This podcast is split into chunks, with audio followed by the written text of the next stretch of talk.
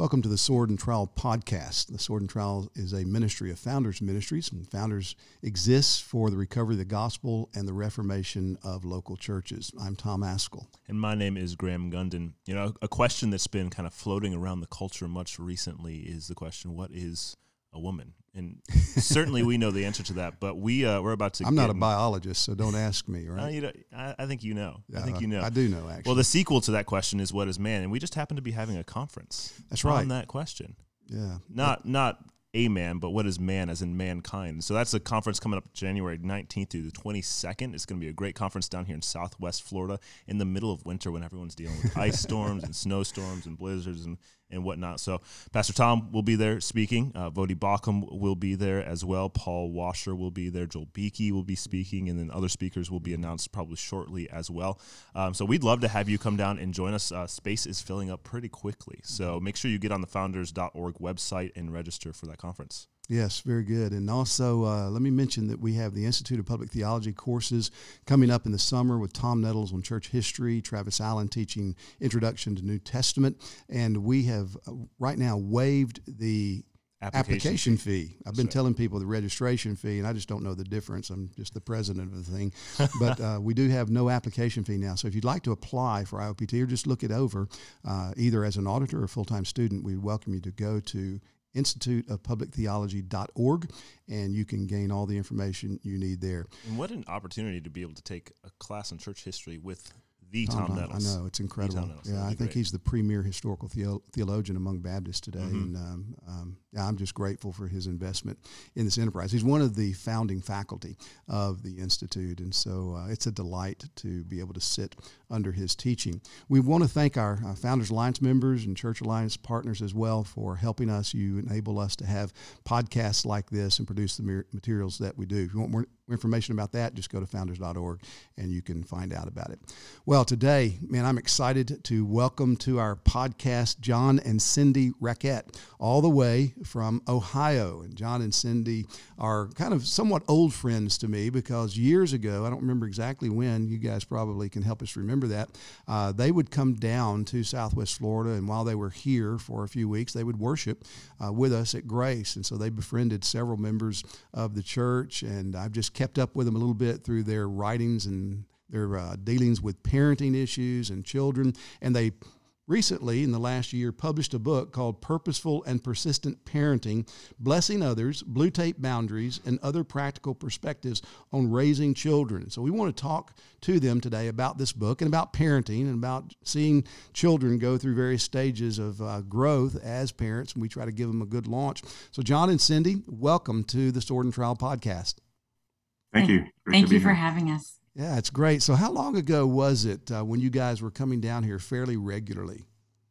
It was probably about 20 years ago. Was it? Um, maybe a little bit less, but we have uh, Cindy's parents live down there, and so when we went to visit them, that's when we would come. And yeah, I got to feel like feel like we got to know your church fairly well, even with just once or twice a year visits. We yeah. were those occasional, you know, people that pop in. Right. Yeah. Yeah. Well, we, we haven't been they moved up here near us. We're very thankful. So we haven't been down. Okay. Well, recently. yeah. Well, we we have uh, enjoyed just learning more about you and uh, again reading this book we recommend this book regularly in our church especially to young parents or soon to be parents and uh, it's it's my go-to book now for parenting so i recommend it regularly to uh, anyone who's uh, asking me parenting questions we want to just ask you guys uh, tell us a little bit about your family first of all and then tell us about the genesis of this book. I mean, what uh, what led you to say, okay, we ought to put this down in writing? So, uh, Cindy and I have been married for uh, 32 years. I think I got that right. Um, we have eight children. God has uh, incredibly blessed us that way. So, we've had lots of opportunity to try lots of parenting things that don't work very well. and, over time, um, you know, feel like God taught us many things. I mean, Cindy, do you want to talk about the book?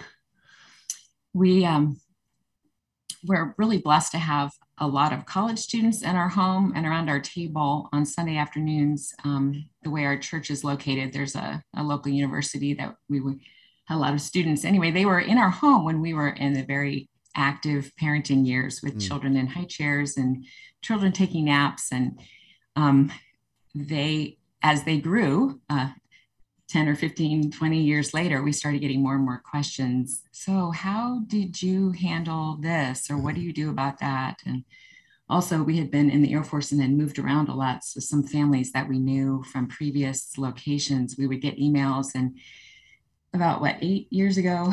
Found ourselves writing the same emails again and again. Yeah or long texts about parenting issues and john who's more of a visionary said you know honey i think maybe we should just write this down in a really orderly thoughtful way and it will save a lot of time in the long run. So i i didn't think we had time to do that but we have a tradition of going away for a, a weekend away together for about three nights twice a year and we just turned those weekends into um, writing sessions which was really enjoyable mm-hmm. sitting on the couch you work on this i'll work on that it was, it was really a, a good time to get it all formulated and amazingly it's done yeah. Well, that's great. So this was a uh, a time management uh, skill that was turned into a book. I like that. You know. Yes. yeah, that kind of efficiency is always appreciated. Well, uh, tell us the ages of your kids right now. So right now they are from ages 29 down through 14. Okay. I'm not going to try to get no, every no. one of them right. and what are all their birthdays? Right, I think most of the time. So yeah, so no. uh, we have four of them that are out of the house. Three are three are married. Uh, two grandchildren. There's two that are currently attending Cedarville University, and then two that are still home uh, in high school. Okay. Well, very good. Well, I've got six kids and 15 grandkids, one on the way. And uh, I got, you got, I two, got two boys, no grandkids yet. No grandkids yet. Little, three and one, right? Yeah, three almost. and one. So, uh, yeah, so it's it's interesting to to have this conversation with the different stages of life. But one of the things for me as a dad that was most difficult in parenting was the transitional stages you know, to to know when to kind of shift gears and how you talk mm. and how you uh, restrain, how you instruct kids. Um, talk about that in terms of your own experience with your kids and thinking through biblical lenses about helping them transition well. I mean, I think you know, obviously our goal is in the end to send them out. And that's mm-hmm. one of the things that we've kind of realized is that, you know, as parents, that's that's our ultimate goal. So everything from when they're two or three year old all the way up to when they're 18, you know, the idea is let's send them out as best we can. We've realized they're certainly not finished products at the point that we send them out, yeah. but but still that that's our role as parents. And I think that one of the things we learned is that um, a lot of times what tends to happen is as kid get as the children get older and maybe they they're starting to deal with more real things that's the point at which parents sometimes start maybe clamping down and mm. trying to train and i think what we found is very helpful is actually to begin early with very direct clear training what's right, what's wrong, what does obedience look like, you know, at very young ages. How to respond in various situations. Like children aren't just born knowing that. So having conversations on in the car on your way to each event, okay, we're going to be visiting the Smiths. Mm. What's going to be important to think about as we want to honor them and be thankful for this opportunity? What are some ways we could serve them? And mm. just helping rehearse in their minds those kind of questions. Like like John said, we're trying to work ourselves out of a job. We want yeah. they need to be asking those questions and thinking those thoughts on their own. Yeah. But then as they get older, of course, it, it goes from less kind of working on the external compliance and more towards what what's going on in the heart, and that leads to you know more conversation uh, and and more like a coaching almost feel as they get older. Yeah. Did um, did you find that uh, any of your kids really wanted to open up like after midnight yeah. Yes. yeah, that's that's you know what they say is very true. Yes, you kind of need to keep your calendar open because there, there's certain times where you get that communication, and that's you got to run with it at that point. Mm. Yeah. So Graham, uh, strap in, brother. All right. All right. They're already keeping me up at night, so you know I'm already preparing for that. yeah. When when you guys were um, before you had kids and getting ready to have uh, maybe your first child, any particular fears? that were in your mind or uh, uncertainties that made you think, oh man, you know, what are we getting into here? How are we going to do this? I hadn't had many opportunities to babysit, and the ones that I had had were mm, a bit traumatic. Mm. So I, I had um, I particularly was worried about parenting boys because I had had a very young two year old I babysat that I didn't feel adequate. Mm. Um, but I, I think the reality is that all children can be challenging, but um, boys and girls, I love them both. Yeah, yeah. Well, one of the things that your book emphasizes that I find helpful is you've already articulated it, being proactive rather than reactive, and thinking mm-hmm. ahead and anticipating. And you know, I, have it's dawned on me years ago. I forget who it was that helped me, but we had so many people help us when we were young parents. Um, that, that Ephesians six four, you know, is I mean that's in the Bible. It's it's it's. I think everything the Bible has to say about parenting really is packed into that verse. That it's our job as parents to bring our children up. It's our job to bring them up in the nurture and admonition of the Lord. It's our job not to exasperate them or to lead them into sin. And just owning that, just kind of coming to terms with that. Say, okay, this is God's way. He didn't intend for the daycare or the school or the church or the Sunday school or aunts and uncles to do this job. He intended parents to do this job. And so owning it, then it just kind of settled into our minds. Well, we better figure this out. You know, we better learn everything we can because it's our job, it's our responsibility. And so much of your book, it, it just it says that and then it, it operates on the basis of that. Like the the blue tape chapter, you know, it's just so good. It's in the subtitle of your book about, uh, I think you make the statement in there that it's much easier to set boundaries at the beginning than it is to try to add new boundaries uh, later on. Would you just elaborate on that and, and even talk about that particular uh, tactic of using uh, blue painter's tape in your child training? Yeah, that, it was kind of we didn't plan to do that, of course, like many of the other things that we learned in parenting. But but what happened is we had a house at one point where um, there was a border between the kitchen and the living room area that was a where the carpeting stopped. Mm-hmm. And previous to that point, we had gone around and spent days and childproof the home and put latches on everything and you know barriers and everything else, which which makes some sense, you know, for for safety reasons. But but we we realized that we could teach our daughter at the time it wasn't too hard to teach her that she needs to stay on the carpet and not crawl into the kitchen because that's kind of a mm-hmm. dangerous situation and this was a, a crawling baby yeah crawling thought, baby. wouldn't it just be wonderful if we could just start really young and convince her that the kitchen was not for her. Yeah. So there was a clear line, and we thought, well, let's see if we can make other clear lines. We tried regular masking tape and learned that's a really bad idea because it sticks a lot. Uh, so that carpet. led us to carpet and everything else. So that led us to the blue tape, which tends to be a little bit less sticky and is a little bit more visible. And and found it was just amazingly easy to kind of teach a very young child this is this is your boundary. And and the funny thing is, is they they're fine with it. Like mm. we as parents are the ones that get all concerned about, wow, that seems constraining. Yeah. But a young two year old, that's just the, the world that they live in, and they're they're fine with that boundary. And not, it, not that they might not test to make sure yeah, you believe right. the boundary still exists, mm-hmm, but mm-hmm. in general, they uh, they don't.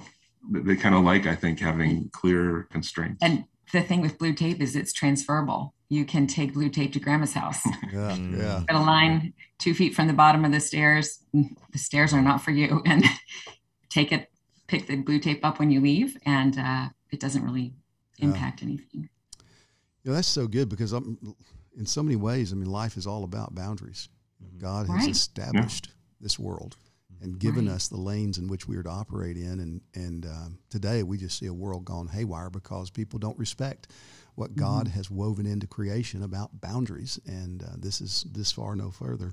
So that's that's a great lesson to teach kids. I, I think that this was your phrase too in the book that you know better to house proof your child than child proof your house. and if you do that, then again you can take them to grandma's or other places. So that was a, a, wonderful practical lesson. Any particular challenge as you look back, and of course you're still in the throes of it, but you've, you've learned along the way. Any particular challenge that uh, you can look back on and say, yeah, boy, that was a that was a real stretching experience, or we we had to dig deep, or wait on the Lord, or you know, cry out to the Lord for special grace to help with that. Anything that, that jumps out to you?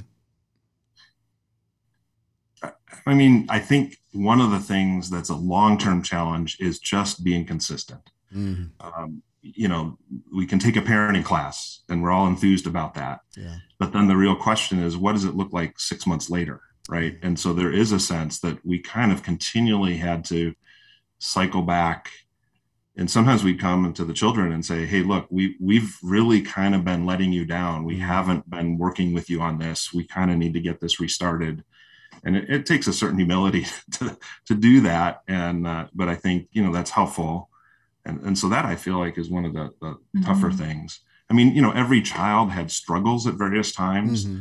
Um, and and you work through those and and uh, but but I feel like consistency is the thing that's really hard, at least for me. Mm-hmm. Yeah, one thing you know, as I'm in the in the thick of it with little, very little ones, is um, there really is a fog of war there that's present. You know, when you're when you when you're not the parent, and you're the outside looking in, because because this happens to me all the time. You see the problems; they're, they're clear as day. You know, the parent just needs to deal yes. with that, and um, or, or after your your kids are grown and you see it in other people. But when you're the parent and you're there in the situation, there really is a fog of of war. You're like, is this the line? Have they crossed the line? I don't know if this is the line or not. Um, and so one of the helpful things for me and my wife in, in learning to be consistent is not only do you have to train your children, but you have to train yourself. And you have to mm-hmm. have those principles that you can repeat to yourself over and over and over again and not and not let those things go. And no one's going to be perfectly consistent. Um, and it is interesting, you know, those restraints that you put on on children. It's um, I think today we still have kind of the residue of that old romantic uh, view of the innocence of children and nature, and you know it's society. You know Rousseau, society has come and corrupted the children, and but when a you know it's not the only role of the parent, but the role of the parent is to civilize the child because children are not civilized; mm. they're little barbarians. Um, and certainly we're to, to evangelize. We're going to get emails now. You know, you know they're coming. I mean, my my one year old said basically says bar bar bar. So so he's literally a barbarian. Um, but you know, we're we're to evangelize our children. We're to disciple our children. We're to protect our children. But we're also to civilize them as well. And so that's where the boundaries, placing those boundaries on them, comes up. Mm, that's good. Well, and even as adults, I mean, the reality is us living within our God given boundaries is that place of safety and blessing that we always talk to our children about. And, mm.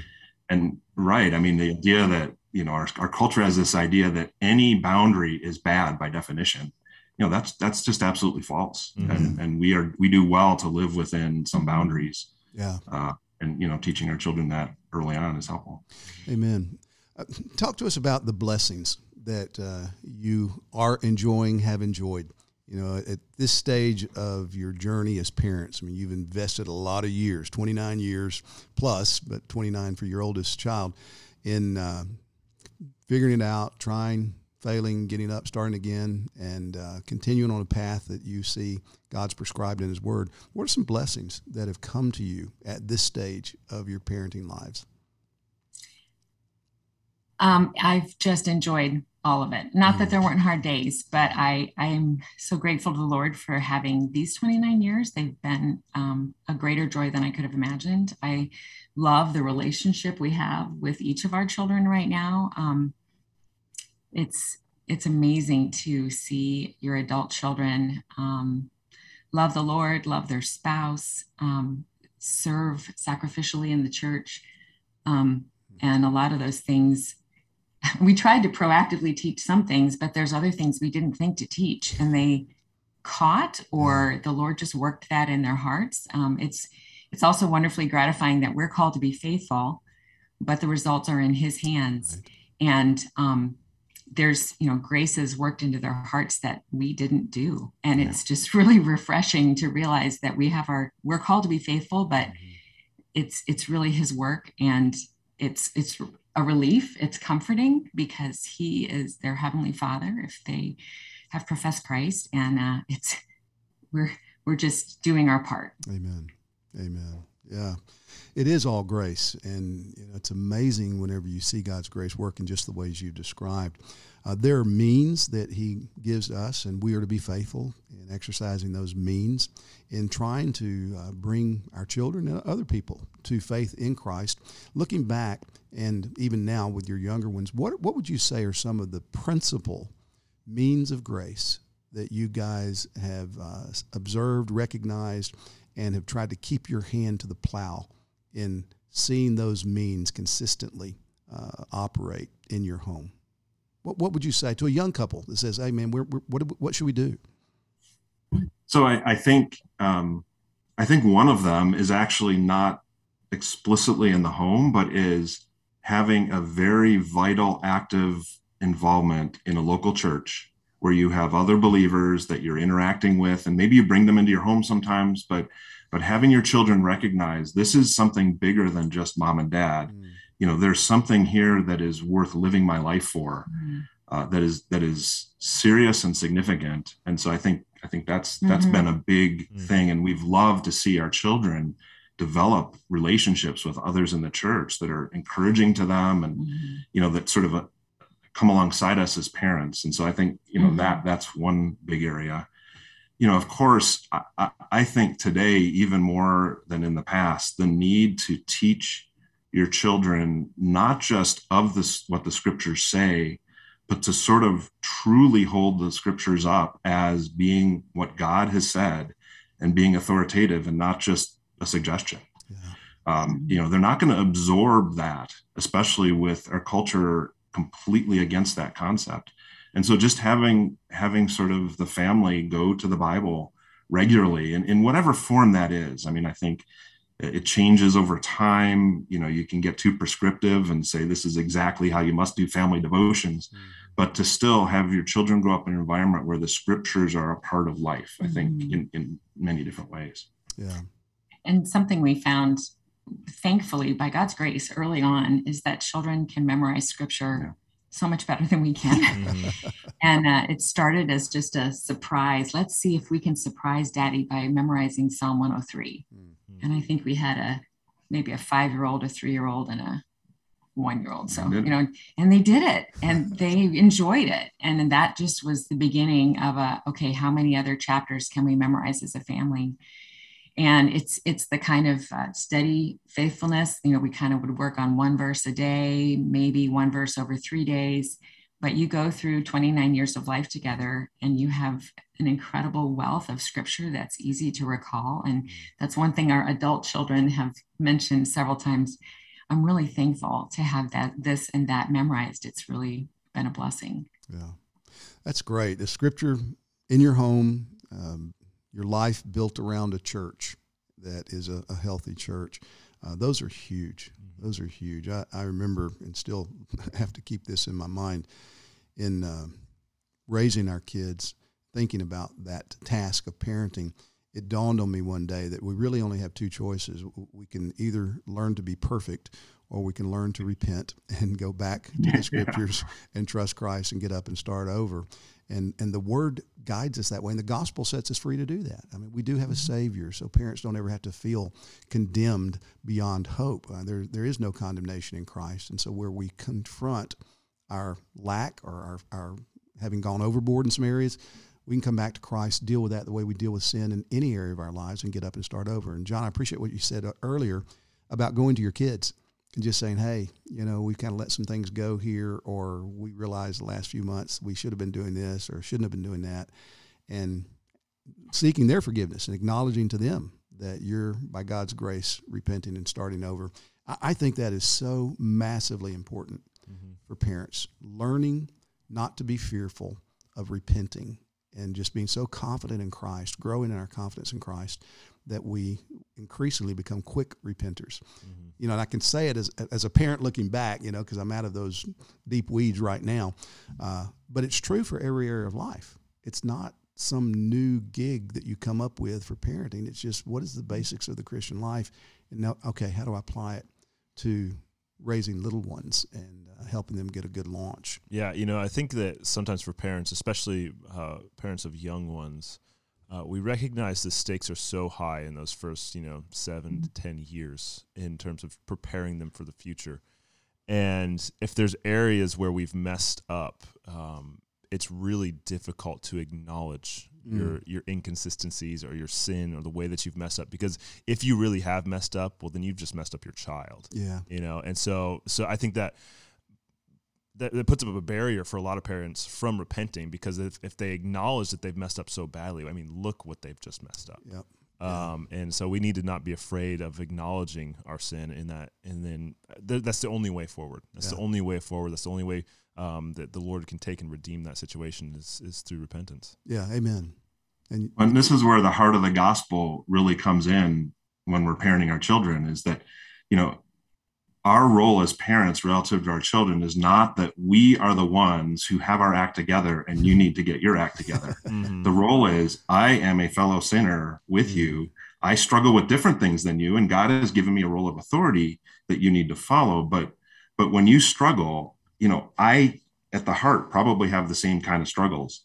You know, the child not wanting to put their toys away because that's just not what they want to do right now. Well, guess what? You know, as an adult, there's things that I I procrastinate and don't do. It's it's almost the same thing. Mhm. And I think that if we have that that that kind of a mindset, then the gospel can be part of parenting. And the gospel is not be a good enough person. Yeah. The gospel is we are sinners in need of grace and we need to look to Christ. And so, yeah, having that just be kind of the mindset is super helpful. Amen. Amen. Well, you've got eight kids, and uh, we've got six. And um, have you ever, well, first of all, your grandparents. So have you had any of your kids watch you with your grandparents and say, who are you and what happened to mom and dad? I've had that said to me a few times, you know, what, what happened to you? You know, we, we don't remember this. And there's a difference between dealing with grandkids and dealing with children. And God, I think, designed it that way. But if you also, uh, uh, Donna and I have discovered you can't raise the, the sixth one the way you raised the first one. Mhm. Y'all discovered that? Well, they're all individuals. And so there's this concept that we have to be fair and equitable. And yes, but each one needs what they need, which is Mhm. different. Um, what First Thessalonians five? I'm trying to remember the um,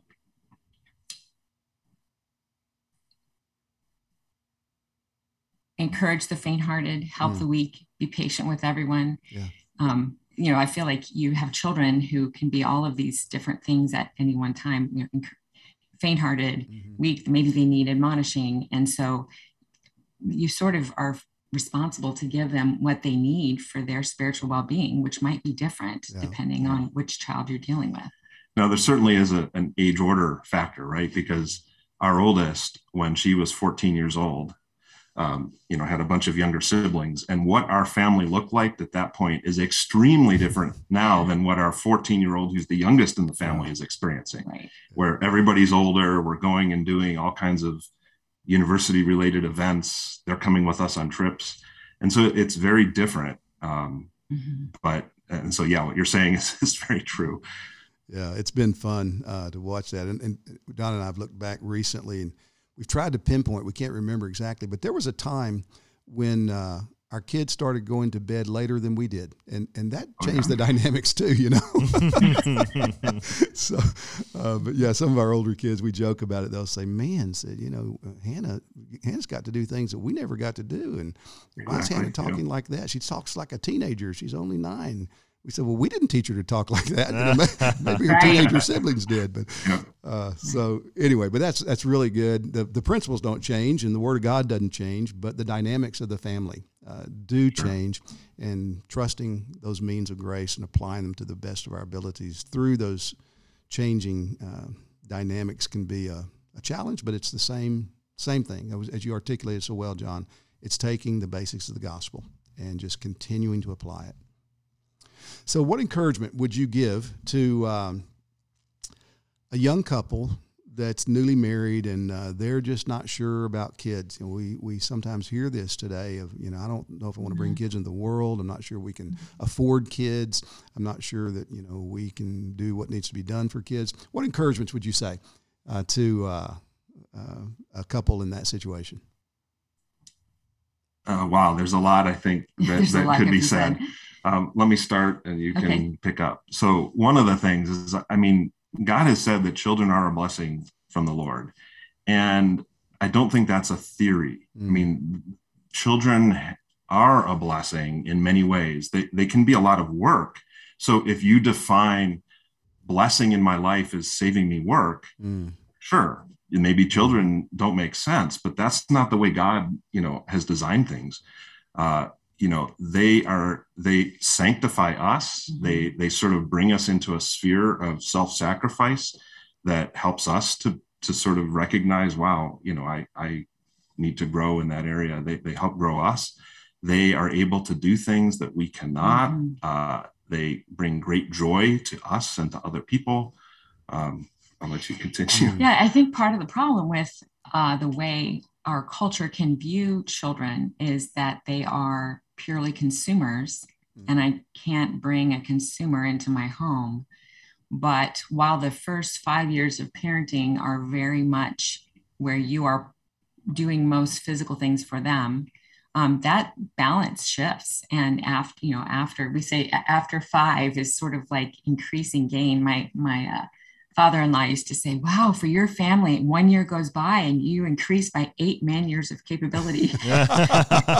um, but it it's really amazing how your children have giftings that you don't have, and strengths that you don't have. And it doesn't take very long before you can see your children serving and blessing others in ways that you could never do yourself. So it's, in a sense, it's multiplying your ability to bless and serve others by having children. You know, you could, at, we were overwhelmed as anyone is when everybody was under five, but as, as it didn't take too many years, you know, say another five years, where you, the 10 year old could be cooking a meal for a neighbor and the eight year old could be, you know, there's all sorts of things they could be doing. Not that I want to emphasize the work that they can do, but again, work is a, is a pre fall good thing. And um, it's, it's a huge blessing to have a house full of gifted, gift, di- diversely gifted people using their gifts to serve and love others. Yeah. Amen. Well said. Well said. Well, John, Cindy, thank you so much for your time today. Uh, and again, thank you for writing this book, Purposeful and Persistent Parenting. It's published by our friends at Free Grace, Free Grace Press. So we'll put a link uh, with this episode of the Sword and Trowel so that you can easily find the book. We highly recommend it and are delighted that uh, you have taken time to be with us today and talk about this vitally important subject. So let me encourage you if you've watched this, listened to this, and you found it helpful, send it out to other parents or to young parents or prospective parents so that they can be challenged and helped to think rightly, biblically about this wonderful God given calling of raising children in the nurture and admonition of the Lord. So thanks again for joining us today. Thank you. Thanks so much for having us.